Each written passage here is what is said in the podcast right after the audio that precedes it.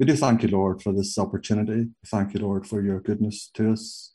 Praying indeed you'll open your word to us and lead us as we set out for this time of prayer, that we'll know the leading of the Holy Spirit on the word of God and the leading of the Lord as we seek his face and the encouragement as well, Lord, in the word of God. We pray these things in his name. Thank you, Lord. Uh, I was just wanted to uh, uh, say a few words about uh, preparation for revival. And uh, the Lord, when the Lord initiates a revival, revival amongst his own people, he always has a prepared ground for his coming. The Lord doesn't come on a, um, a ground that he hasn't done a preparation work on. And that's us, that's you and I. We're the body of Christ.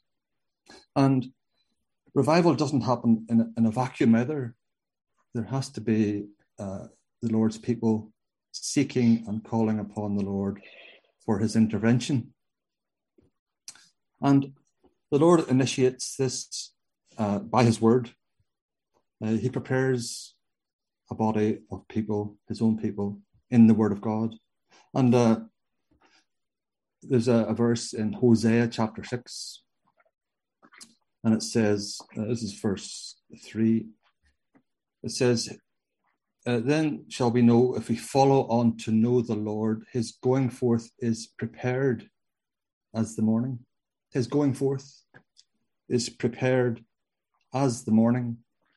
He shall come unto us as the rain, as the latter and the former rain upon the earth.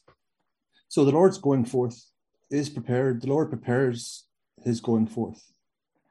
And that is amongst the body of his own people. That's us. And uh, there's another verse in, in, Isaiah chapter 40. And uh, it's a well known one amongst all you prayer warriors.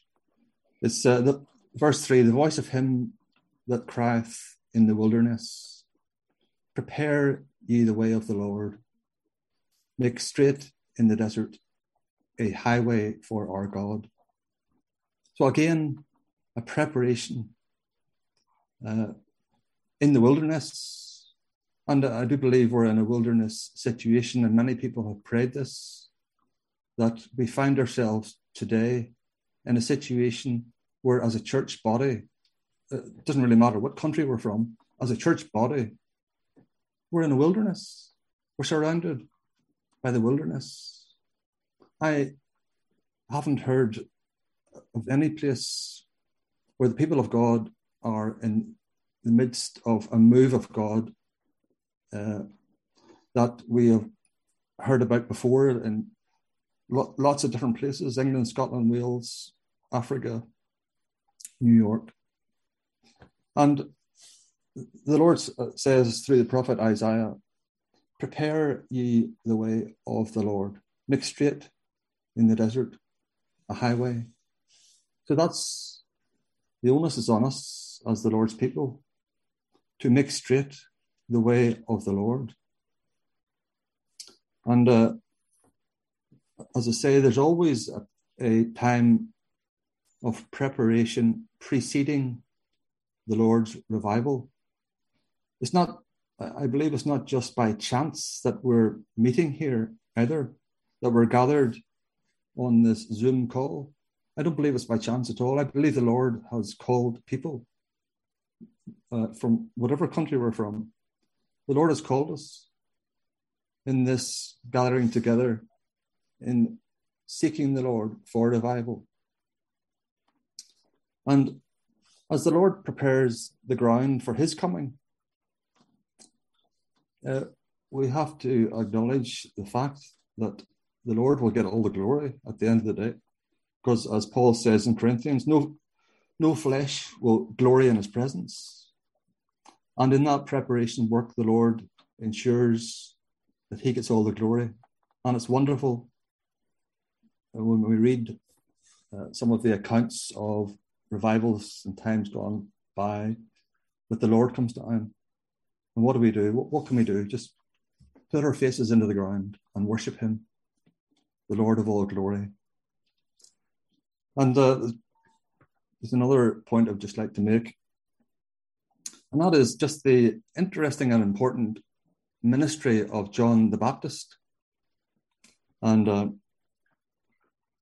even before John the Baptist was born, his father, uh, Zacharias, was able to uh, say that, um, For thou shalt go before the face of the Lord. This is from Luke.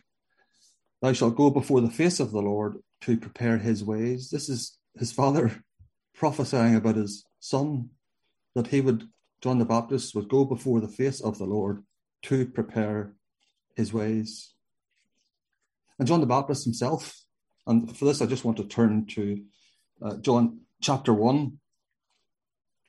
Uh, and in verse 23 of John 1, John says, uh, He said, I am the voice of one crying in the wilderness, make straight the way of the Lord. Uh, quoting from that, that prophecy in Isaiah. So John the Baptist himself said he was the voice of one crying in the wilderness, make straight the way of the Lord. Before the Lord comes, before the Lord comes onto the scene of time in John the Baptist time, there was a making straight the way for the Lord to come on that ground. And when the, the Lord came, as we read further on in that first chapter of John, when the Lord came and ministered, what did John say? All he could say was, Behold the Lamb of God, verse 29. In fact, he repeats it, verse 36 Behold the Lamb of God. That's all he could say. Behold Christ, look at him. John's ministry uh, was a short one. It came to an end quite uh, abruptly. And that time of preparation does come to an end. John himself said, He must increase, that's the Lord must increase, and I must decrease. There's a time when the Lord arrives in the scene, He gets all the glory. The preparation time is over. It's the time for the Lord. What a wonderful time that we're looking forward to in revival. The time of the Lord. Behold the Lamb that taketh away the sin of the world. Behold him. That'll be wonderful. We're waiting for the Lord. The Lord will prepare the ground. Just want to read uh, before we get down to prayer. I want to read something uh, about the Hebridean revival in 1949 to 52. It said this is just something I pulled off the internet. Uh, it says off the west coast of Scotland in a small group of islands called the Hebrides between 1949 and 1952, a widespread revival swept through these islands in answer to the prayers of God's people. Instrumental in this revival was the evangelist Duncan Campbell. He came to the Isle of Lewis to conduct a two week evangelistic campaign. he ended up staying for two years. That's the Lord. And uh, just a little bit of uh, Peggy and Christine Smith.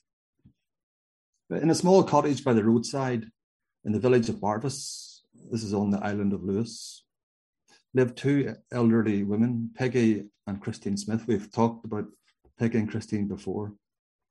They were 84 and 82 years old.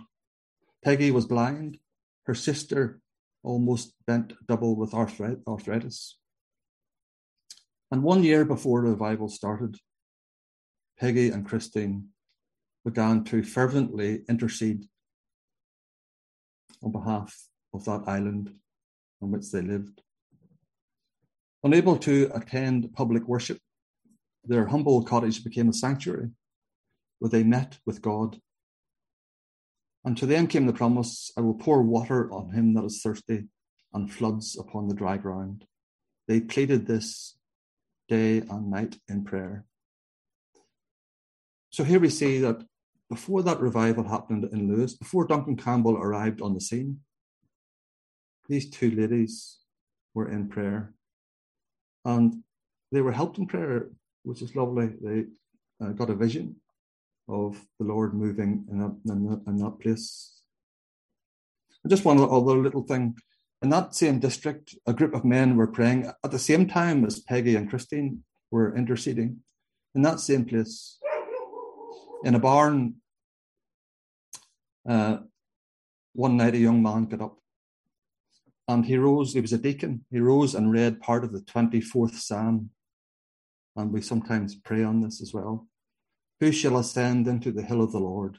Who shall stand in his holy place? He that, he that hath clean hands and a pure heart, who hath not lifted up his soul unto vanity, nor sworn deceitfully, he shall receive the blessing from the Lord. And he turned to his other, other brethren and he said, It seems to me just so much sentimental humbug to be waiting and praying as we are if we ourselves are not rightly related to God. In, they realized that they needed to be rightly related to God before the Lord would move. And just when he said that, he lifted up his hands towards heaven and asked the Lord, Are, are my hands clean? Is my heart pure? He got no further. He fell prostrate on the floor. The Lord uh, poured out his spirit. It says here, and a stream of supernatural power was let loose in their lives. That was the beginning of the Lord moving in that place. The realization that they needed the Lord, they needed the Lord to prepare the ground in their own lives and their hearts. So I just would encourage us as we set out to pray, come before the Lord today, that the Lord would guide us by the Holy Spirit as we pray, that we would be able to seek the Lord, that we'd be able to move on in these days in this intercessory prayer for revival, for an outpouring of the Holy Spirit amongst us, and that it would be done the Lord's way, and the Lord would have all his will in our lives. So let's get down to pray. Thank you, Lord.